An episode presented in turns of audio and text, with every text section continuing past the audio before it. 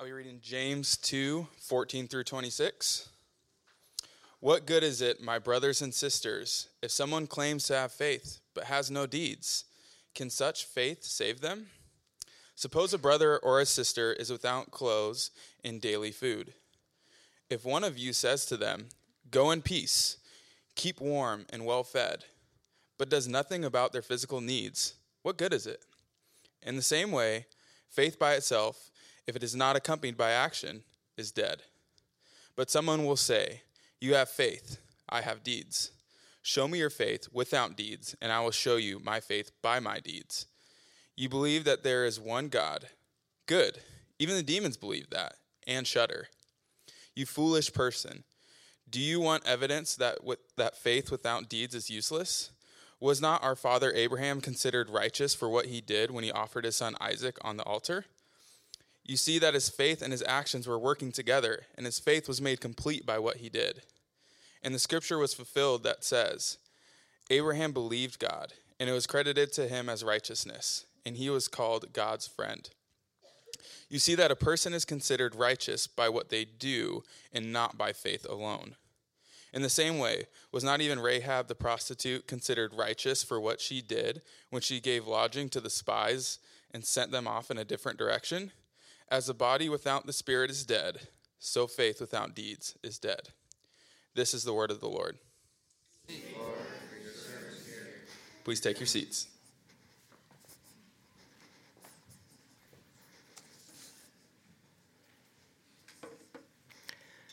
Good morning, guys. There's more of you than I thought here during this long weekend. My name is Darren. I'm one of the pastors here at Taproot. And if you guys are new, which I see some new faces, the way we have our leadership structured here at Taproot is kind of a team pastor eldership thing where um, my main kind of focus and responsibility isn't preaching. I do it every now and then. But my main focus is on our church's small groups, our communities that we call home gatherings. And as we are getting close to fall, I know it hurts to hear, we are in September now. We are going to be focusing. I'm pretty happy about that too. I'm not from California. I don't like these two week summers, too long for me. But as we're moving into the fall, a lot of us have been on vacation, traveling. As we get back, we're kind of doing this thing throughout September, every Sunday, called Fall Back into Community. So every week we're going to have different group leaders from our small groups up here, and we're going to be interviewing them, um, asking questions about what their group's like, letting you guys kind of see a snapshot into what that community would look like, and encourage you guys that aren't in groups to join one. Um, at Taproot, we believe that our community is not just kind of like a way to shut the back door to kind of keep you in the church or a way to kind of give you something to do because enough people voted and wanted a small group, but we believe that as believers. We were created, all, all humanity was created in the image of God, who we believe as Christians is Trinitarian Father, Son, and Spirit. And so community is an expression of who God is. We're all built for it. Every single person longs for it. And so as we come together as community, we image God. We do that in certain specific ways throughout the week in our HGs. So if you guys have been at Taproot for a while, if this isn't your first, second, third, fourth time, we encourage you guys to get in an HG. If you haven't yet joined one, um, you really haven't become a part of Taproot yet. Um, that really is the other half of what we see our church as. We have these two gatherings, one on Sunday and the other throughout the week, that are springboards into the rest of our week. So, uh, visit a group near you. Um, be kind of listening in throughout this month as we talk about community. And then, uh, lastly, on this community subject, Next Sunday, 7 p.m., I'm going to be teaching a class. We're calling it Core Class Community. And it's not just for leaders, it's not just for people that have you know, an understanding about community. It's about for those that are curious. Like, why does the church focus so much on community? Um, why did God build us this way? So, you guys can talk to me to join up for that or talk to someone at the Connect Desk. So, with that, join me in prayer and we're going to jump into James. Father, we, we thank you that as, as images of you, as a community, we can come together, hear of your word, and then together, as a body, respond to what you've called us to. And this morning, as we look at James 2 and just see this call to action, this, this argument ag- against um, a Christianity that's just really lifeless and, and all cerebral. God, we pray that as we walk in rhythms of community as a church, that we would be spurred on by one another towards love and good deeds, that we would be a people whose walk match our talk. So, Holy Spirit, convict us this morning. Give us encouragement at the ways you are growing us to live our lives like Jesus' life. And God, convict us in the areas that we're not. And through your Spirit, enable us to live new lives with new ethics. Jesus, we're here to worship you, Lord. Let us hear from your word and let us respond. Amen. So, as Devin read this morning, this whole section in James 2, Pastor Jim preached the first section last week, and I'm finishing out this chapter, is what many people would call a diatribe. It's very strong, aggressive, sometimes sarcastic language that James uses around this issue of a lifeless, actionless kind of faith. The heavy tone is unmistakable. He's very focused, and as James goes on through these verses, he builds an argument, verse by verse, section by section. So that is the plan for this morning, to cover it the same way. And I think James's core argument, you're going to hear me say this over and over this morning, is that action is the fruit of faith. As he skillfully and, full, and forcefully dismantles this idea that faith can be on its own and not lead to action, we're going to see three things. And I want you guys to keep these in mind as we go. So before we get into the actual text, note these three things. The first, note James's passion. Let's learn from James's boldness. This isn't just something where we're reading about someone who is bold. He is meant to be an example for us, to be worked up, to be passionate, to be assertive about the right things and in the right way. There's anger here, but James is not out of control. He talked earlier in chapter 1 that there is an anger of man that does not produce the righteousness of God. Yet James exudes this forceful anger that's a certain kind of anger. And we need to ask ourselves why does he get worked up the way he does? And then what does he get worked up about? So note his passion and then also note the problem. There's another well known Bible author, um, the Apostle Paul, wrote a ton of the New Testament, and Paul seems to talk very, very diff- differently about this question of faith and works and how they relate to each other. So much so that famous Protestants, men that our church kind of takes from their legacy, men like Martin Luther or John Calvin, way back in, I don't know, 16th century or so, um, influenced churches like Taproot in a sense that leads us more towards a Paul like emphasis of faith and works. And there's a Bible commentator, Doug Moo, who says this about Martin Luther and John Calvin's views. Calvin, while admitting that James seems more sparing in proclaiming the grace of Christ than it behooved an apostle to be, I love any quote that says behooved, notes it is not surely required of all to handle the same arguments. He accepted the apostolic authority of James and argued for harmonization between James and Paul on the issue of justification. But in hindsight, we can see that Luther's excitement of his discovery of the doctrine of justification by faith and his polemic context prevented him from taking a balanced approach to James. We can appreciate the way James and Paul complement one another. Their opponents are different, and their arguments are accordingly different. James was a book that was written first.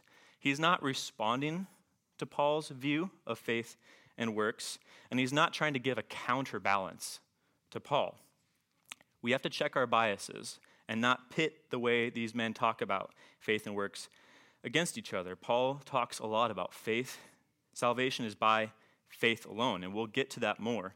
But as we go, keep in mind James's passion, listen to his tone, and keep in mind James's problem and the perspective he looks at it with. Thirdly, the point. We need to note the point. The section is best thought of, I believe, as parenthetical. Chapter 2 is Paul saying, All right, I have this call that I'm giving you guys as a church, but let me step aside and deal with this thing that I think might be holding you up a bit. The problem is not the point.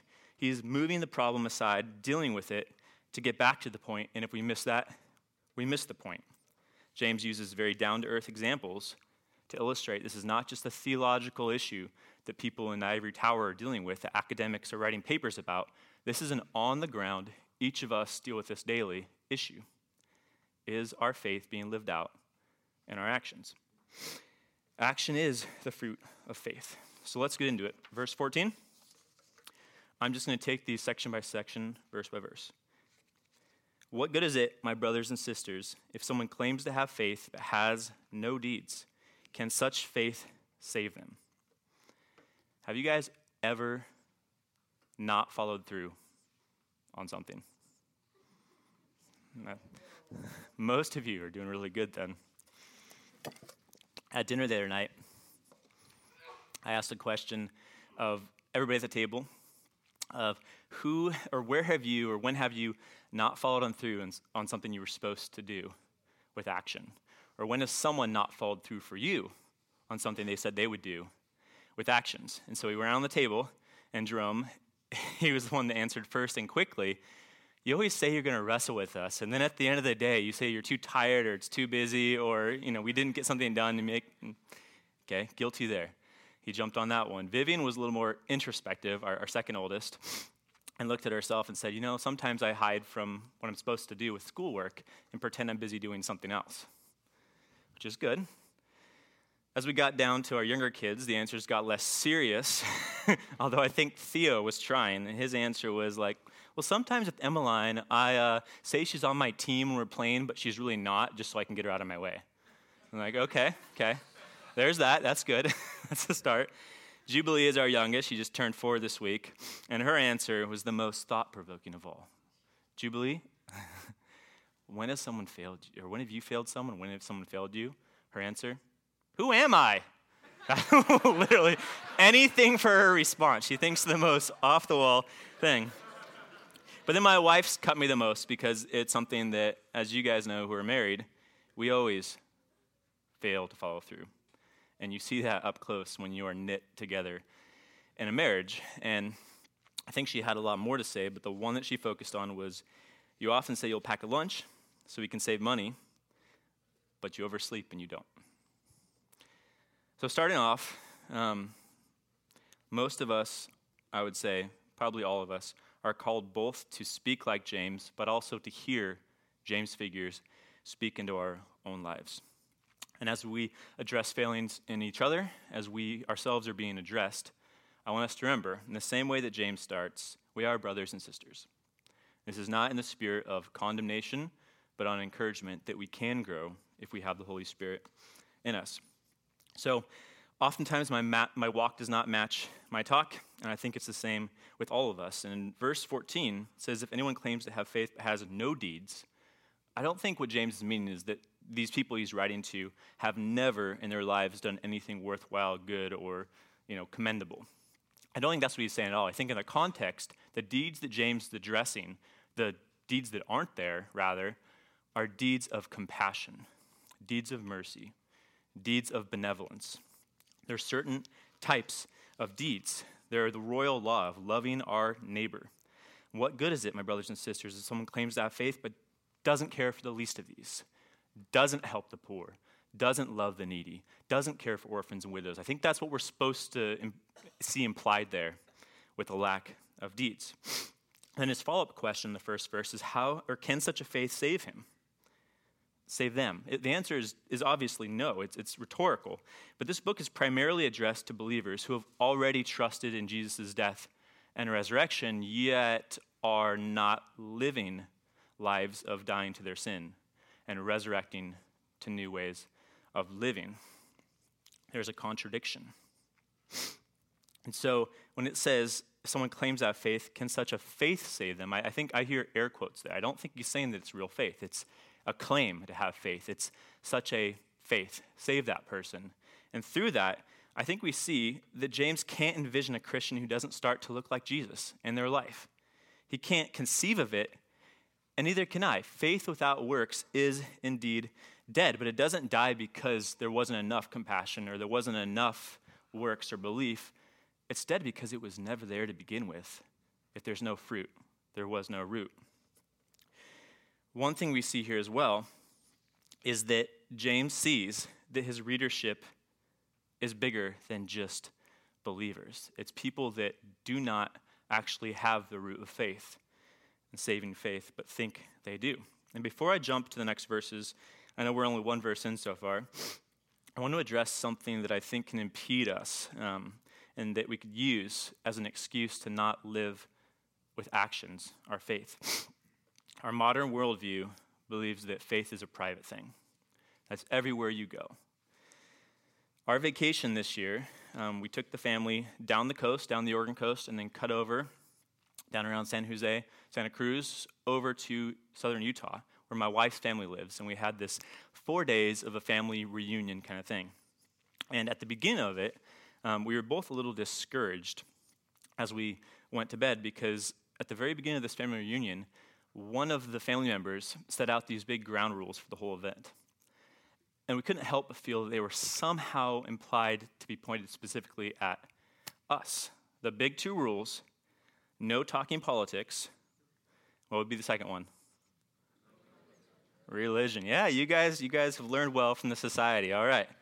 Now just don't follow that. Um, it seems harmless enough because they're both very controversial topics, but I had the inclination to get a little bit barb-ish and just be like barbed in my response and be like, well, if someone asks me like what I do for a living, should I just sit there and just smile at them and not say anything? Is that talking religion? You know, should I say something vague of like, well, I, you know, I try to get people to connect with this higher power and to, you know, essentially I'm going to lead people to think I'm a drug dealer at the end of the day. but the, the essence, it's a silly story, but the essence is Christianity is not really Christianity without words and action. It's not only a belief system, but it's a behavior system. It's not firstly a behavior system, but our belief determines our behavior, as we say over and over here at Taproot.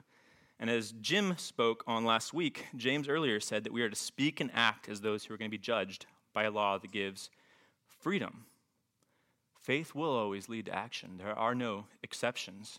There are no Christians on the bench, but we are all out on the field. Stories like this get amens if they end with. And so after she said this, I just went and shared my faith bluntly and broadly and, you know, without regard and just started blabbing about Jesus every chance I got. That would be kind of like, good job, you did that. At, I see? Amen. There was an amen there. But here's the thing I'm not saying that's necessarily wrong, but as Sarah and I prayed about this, we realized that we believe Jesus was calling us to love this woman in our actions, to see what he did through four days of drawing near when she pushed away, of drawing out and asking questions, and trying to be Jesus to her in our actions and see what he did. It was a rough first day, but at the end of the reunion, four days later, she was the one talking religion. She had started asking us questions, inviting conversation. It's Mormon County. She had a lot of ideas and opinions, Mormon country. And so she was asking us questions. She was giving her opinions, her takes. And at the end of it, this is, I think, the best part of the reunion is the very last thing is this long embrace, this long hug where she said, I really enjoyed getting to know you, Darren. The actions were completely different than what she was expecting. She was someone that had been extremely hurt by men in her past. And when she saw someone that seemed assertive and bold, she reacted by stiff arming right away. And it, it wasn't that just that she was opposed to Christianity, she needed to know that she could trust me and know who I was before she wanted to listen. It opened doors to speak our faith. And here at Taproot, we firmly hold the salvation being by grace alone, through faith alone, but we should not believe that that faith remains alone. Grace enables our faith response to Jesus. He initiates and we respond. And our response is faith that works, and that is action as the fruit of faith. It's a bundle deal, they come together. There is not one without the other. I'm rhyming now. Nothing that is truly and deeply believed will not flesh itself out in life. That is what incarnating means to live in the flesh what we believe in our hearts. So if I can't see belief, faith, doctrine lived out, hard pass, no thanks. That's not something I'm interested in because it's lopsided. It's actually hollowed out. It's not real. And so as we continue in his argumentative interlude, listen to where he goes. Verse 15 Suppose a brother or sister is without clothes and daily food. If one of you says to them, Go in peace, keep warm, be fed, fed, but does nothing about their physical need, what good is it? In the same way, faith by itself, if it is not, if it is not accompanied by deeds, is dead. James is a guy that became known throughout history as James the Just. He was that justice guy. He tells them and tells us to love needy believers in practical ways. If someone doesn't have food, if someone's laid off, if someone doesn't have childcare, if someone needs help figuring out how to fill out an application, application or a resume, if someone needs a car because their car broke down, get a meal chain going, help with money, help with housing. We can have all the best intentions in the world, but without compassion and action. Intentions are dead in the water. Sometimes we think of the kind of believer that's really out there doing things, that's out there providing for those that are hurting and hungry and needy, lonely. We see them as like super Christian types. They're atypical, they're not the norm. James is saying that's not the way to see this. We should see that there's something significantly off in our hearts if the norm is not loving for, providing for, caring for those around us, particularly our brothers and sisters in Christ that are in need. And if we are inactive now, not helping, not you know, assuming like, well, it's great, we're doing something, meaning the church is doing something, or friends I know are doing something, if that's where our heart is, if we're in that place of inactivity, we might not be where the Pharisees were, but we are on our way. The Pharisees in Jesus' day were a people who may have started out with great intentions, but those distorted. Their right faith distorted into a works based theology that wasn't really about the real works that God was calling them to. It was about religious, nitpicky motions. Jesus talks about this to them in Luke 11 42. Jesus says, even more strongly than James, Woe to you, Pharisees, because you give God a tenth of your mint, rue, and all other kinds of garden herbs, but you neglect justice and the love of God. You should have practiced the latter without leaving the former undone. Woe to you, Pharisees, because you love the most important seats in the synagogue, which reminds us of earlier in James, right? And respectful greetings in the marketplaces. Woe to you, because you are like unmarked, you are like unmarked graves, which people walk over without knowing it. So then one of the experts in the law answered him, answered Jesus, Teacher, when you say these things, you insult us also. Jesus replied, And you, experts in the law, woe to you, because you load people down with burdens they can hardly carry, and you yourselves will not lift a finger to help them. They wouldn't lift a finger they reacted defensively. That's that you're insulting us too. I think Jesus knew that. And like James had two groups of hearers, there are some here that will be insulted by Jesus and Jesus' younger brother James, emphasizing a neglect of justice. For that group, for that first group, God is calling us, James is calling us, Jesus is calling us to repent to repent of not being willing to lift a finger, to repent of neglecting justice. And as Jesus said in Matthew 11, good news is proclaimed to the poor, poor. Blessed is the one who is not offended by me.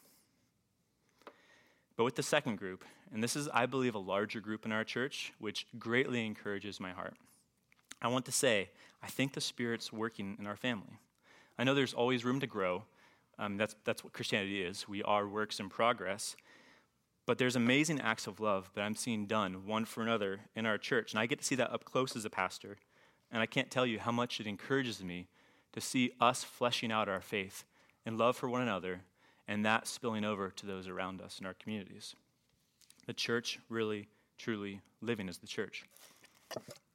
Some of you guys came through last Saturday afternoon out here in the foyer right there we had thousands and do- thousands and thousands of dollars worth of items of clothes, of kids' toys, of books, of kitchen knickknacks, and some random things. I think someone brought like an ant composting thing. There's some interesting stuff there, all donated by us to give and help one another, as well as opening the doors for the community to come in to take stuff. We had a sign that says, Do you need anything? It's free. That was what we called the care and share. My wife organized it, and as people were asking, How did it go? Her response was, Everyone came in from the community with just this confused look of, What are you guys doing? No, really, what, what are you trying to get? How, how are you making money off this? And there was confusion, and who's giving this away and why was the most common response, which I believe is this underhand pitch for like, Jesus gives freely. Jesus gives to us. We're an overflow, which is that's what it is. Like you have these opportunities, these open doors, same way I had with my wife's family, of sharing the gospel when you live in a way that's sharing in your actual life. And it was an amazing thing, and I want to keep doing those kind of things. Second encouraging example, in the same week, two weeks ago, um, our HG was discussing one of the sermons, and I shared that earlier that day, um, walking in West Seattle, I met this guy named Eugene. He's a homeless guy, and invited him to have some pizza slices with me. I was already going to get pizza slices, invited him to come. Um, it was cool, got to hear a little bit of his story. I thought I was going to be that leader that was like, so you guys should get going on that.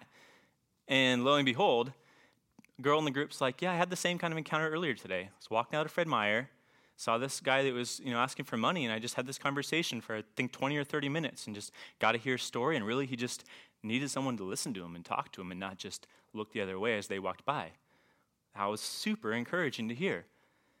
Right after that another guy in the group talked about how he was going on this route when he was walking his dog every day and saw another guy that looked kind of down and out and started with just making eye contact smiling turning into conversations knowing his name turn into this thing where every single time he makes a point to walk that same path and have an ongoing conversation with this guy, this, this girl in my small group, this guy in my small group, were living with action that flowed out of their faith. It's extremely encouraging. I'm seeing that more and more in our church, this incarnating the gospel of action as the fruit of faith. And so as, as a whole, I think we're growing in this, and I think God still has further for us to grow into, but I'm very encouraged. Now, verse 18 and 19, James continues to say, But someone will say, he introduces this kind of third party someone. Someone will say, You have faith, I have deeds. Show me your faith without deeds, and I will show you my faith by my deeds. You believe that there is one God, good. Even the demons believe that and shudder. That's some. That's what I was talking about earlier about the sarcasm. This is like some serious spiritual, scriptural snarkiness. James is like loaded on thick, like, oh, you believe God's one.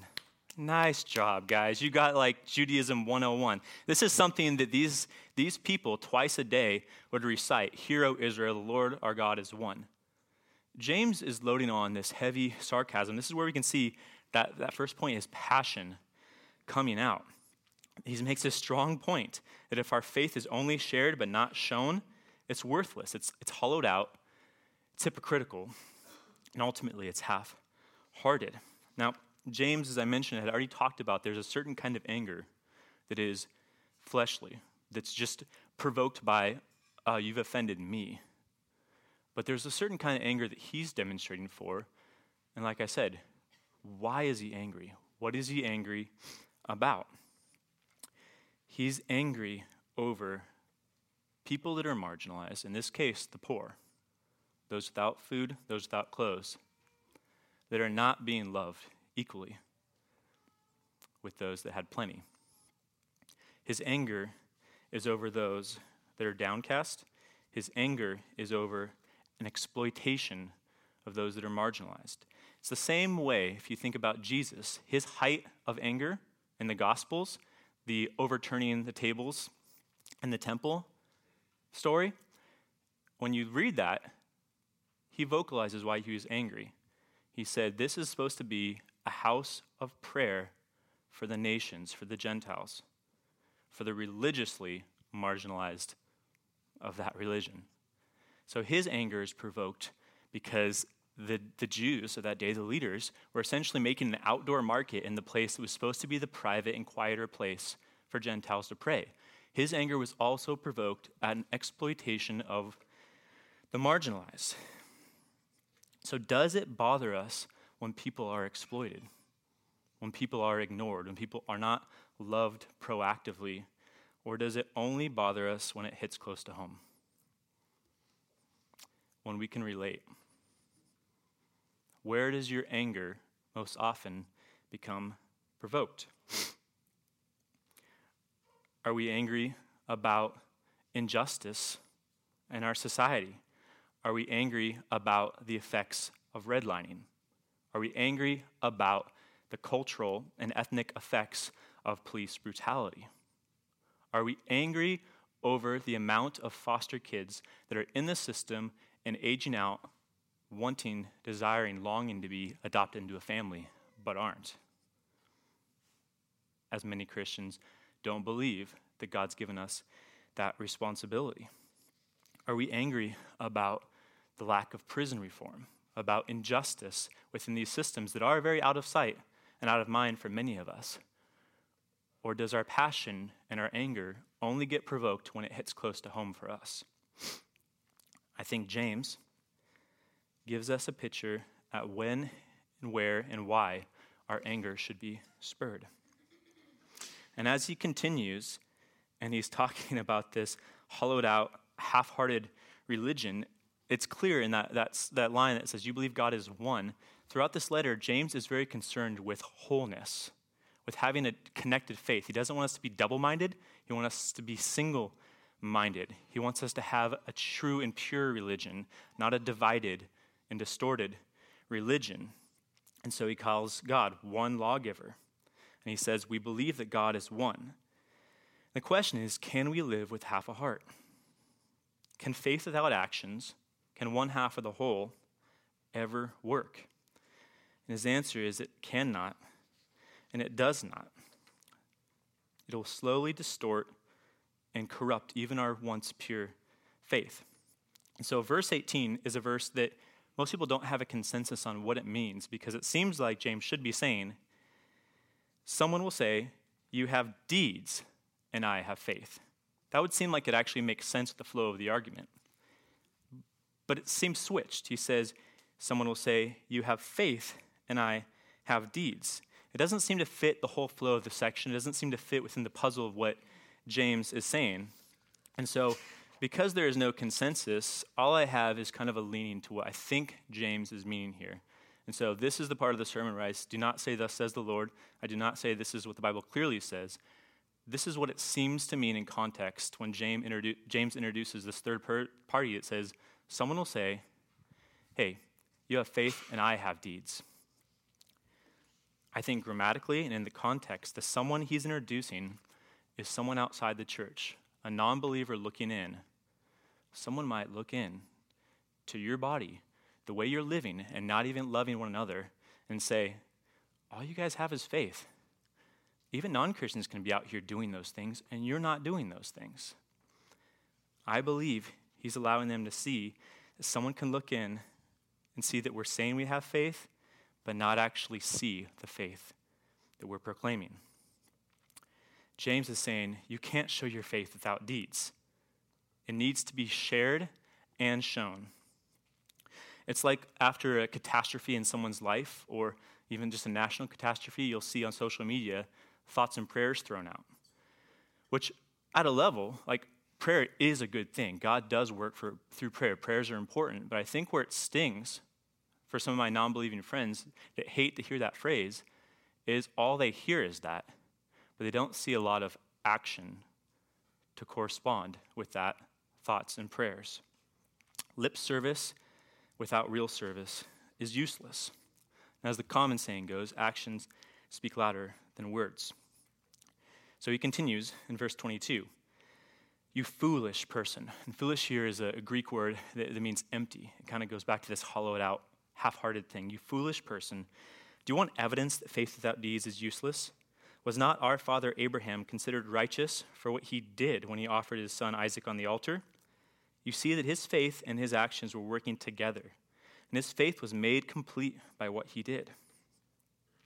In case James' point hadn't sunk in, he starts with one of two examples that he gives from the Old Testament, saying this isn't just like a New Testament Jesus thing about faith that leads to action. This is the Old Testament too. James starts with Abraham, this man that God called out of a foreign land, out of the land of Ur. By faith, he heeded that call, packed up his family, traveled in, and then God asked him to make the most ridiculous action. He asked Abraham to take his son, Isaac, the same son that God said, I'm going to grow a nation through this boy, and asked Abraham to walk him up a hill and to sacrifice him and to kill him. That's huge. That's immense faith. And, and it should shake us a little bit because how could a good God that says he's merciful and just ask Abraham to do this thing that seems so merciless and so unjust? And we'll get to that in a minute. But this section is where we see that tension between Paul and how he talks about works and faith, and James and how he talks about works and faith most distinctly. And Paul's audience, as we said before, they, they addressed different problems. Paul's readers had a different problem a ditch on one side of the road. James' readers had a ditch on the other side of the road. And if you want to put up the, the slide that kind of contrasts Paul and James, if you look first at Paul, this is the way I would try to summarize it for you guys. Paul is communicating through his letters in the New Testament that the root of action is faith. Don't focus so much on works if you don't have faith. That's Paul's focus, that you plus works doesn't equal faith. James, the other side of the coin, but the same coin, focuses on the fruit of faith is action, and that you plus Jesus should always equal a certain type of living. The next verses, chapter or chapter uh, 2 verse 23, and scripture was fulfilled that says, Abraham believed God, and it was credited to him as righteousness, and he was called God's friend. You see that a person is not considered righteous by, by what you see that a person is considered righteous by what they do and not by faith alone. So Abraham is an extremely strong start as an example of faith. He'd be kind of the first guy that comes to mind for Jews that are trying to think of like who's a good faith character from our Old Testament. And it doesn't make sense. Like I said, why would a God who's merciful and just request this action that seems so unjust, so unmerciful? In the book of Hebrews, we hear a little bit of behind the scenes what was going through Abraham's mind. He trusted, he had faith in who God was to the extent that he knew that God was asking him to do something, so he would obey and trust. And if he did, God would raise his son from the dead. He believed that God would raise Isaac from the dead. And as the story turns out, God brings a substitute, an animal, this picture of Jesus as our substitute to take on our death that we deserved, to be the sacrifice for us. So Abraham had this faith that led to immense, or this immense faith that led to this crazy action of walking up that hill prepared to do what God had called him to do. And so, does helping someone who's hungry or housing a homeless person does that take as much faith as Abraham showed? I think the answer is no. Like that, that seems like that'd be a little bit easier of an ask if God called us to do that. He had great faith, saying, God, I don't know how you can be pleased with this. I don't think you are, but I'm going to follow through and see what you do because I believe you'll do something miraculous. And God did. The question is, what is God asking you and I to bring to Him and put on the altar? Where is God saying, You believe? Yes, great. You believe Jesus is God? Great. Will you sacrifice this for me? Will there be an action that corresponds with your faith? Will you take the steps? Is there someone you need to break up with? Is there someone you need to confess sin to? Is there a check that needs to be written for someone that God's placed on your heart? Do you need to start showing up to that group that you're convicted about? Do you need to start volunteering in that area that's been on your heart? Do you need to pursue and befriend that person you haven't met? Do it.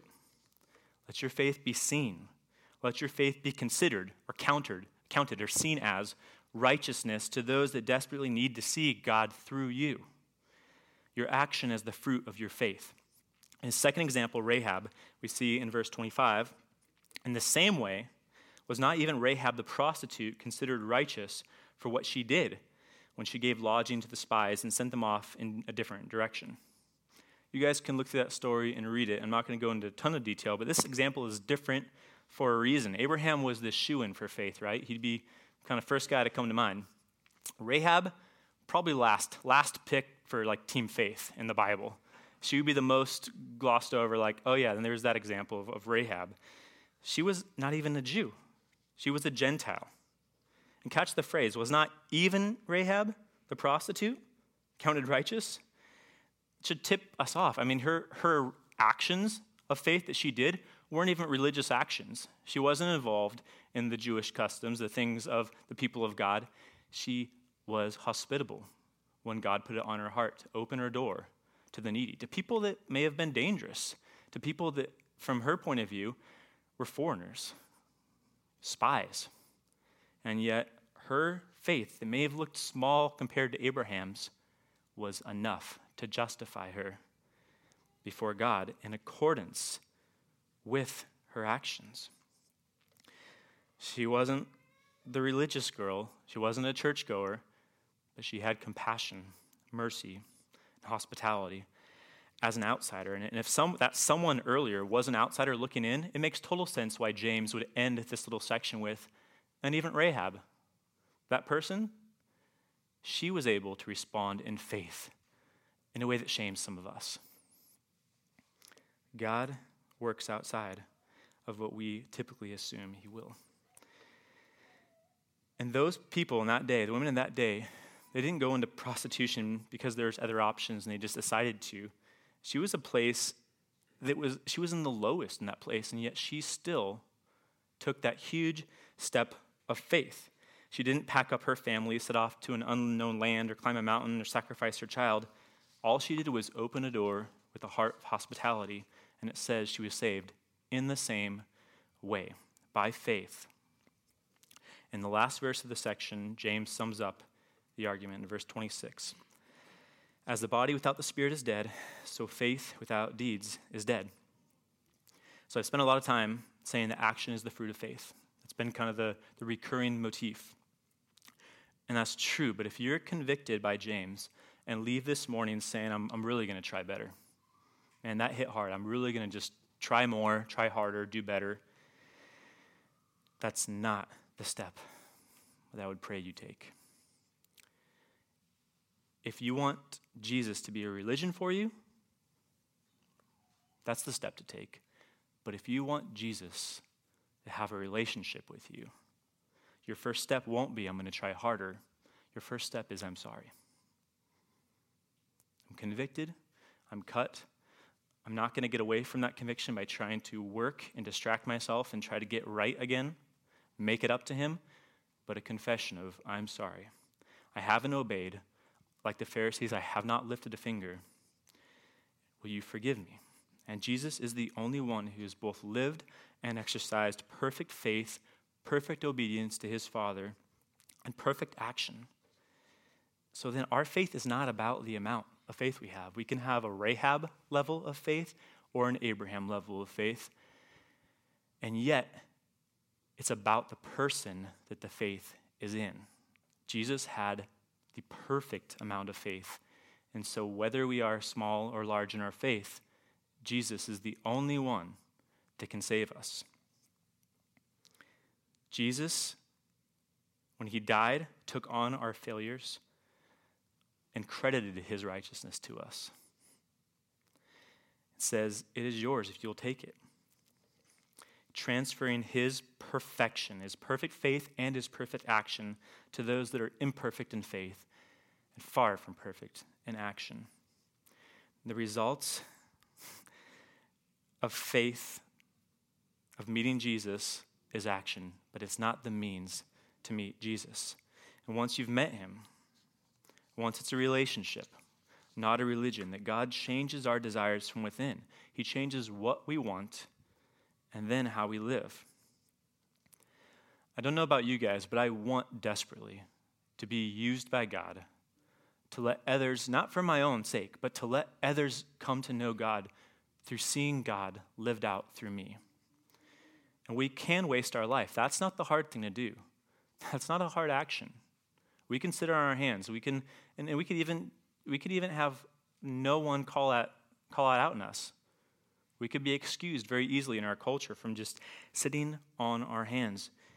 But I don't want to settle for that. I can walk through my life with the eyes of Jesus, the heart of Jesus, hands that are healing, words that are soothing, arms that hold the sobbing, and faithful hands that work whether we're seen or unseen.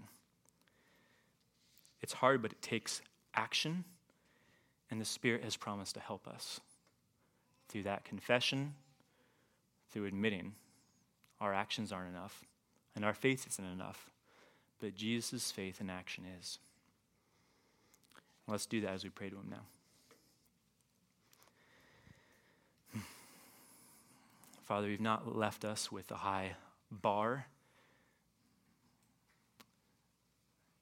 and held a clipboard to watch whether we'd make it or not. You met that high bar. You exceeded it. You lived in perfection on earth leaving the comfort of heaven out of love and mercy for us, satisfying the justice that was due us for our sin through the death of your Son.